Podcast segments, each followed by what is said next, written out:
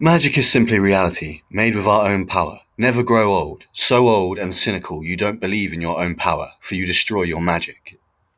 Anyway, I'm going to use that quote or something similar to that, and we're going to do a couple more poems within the book before we go into the fiction.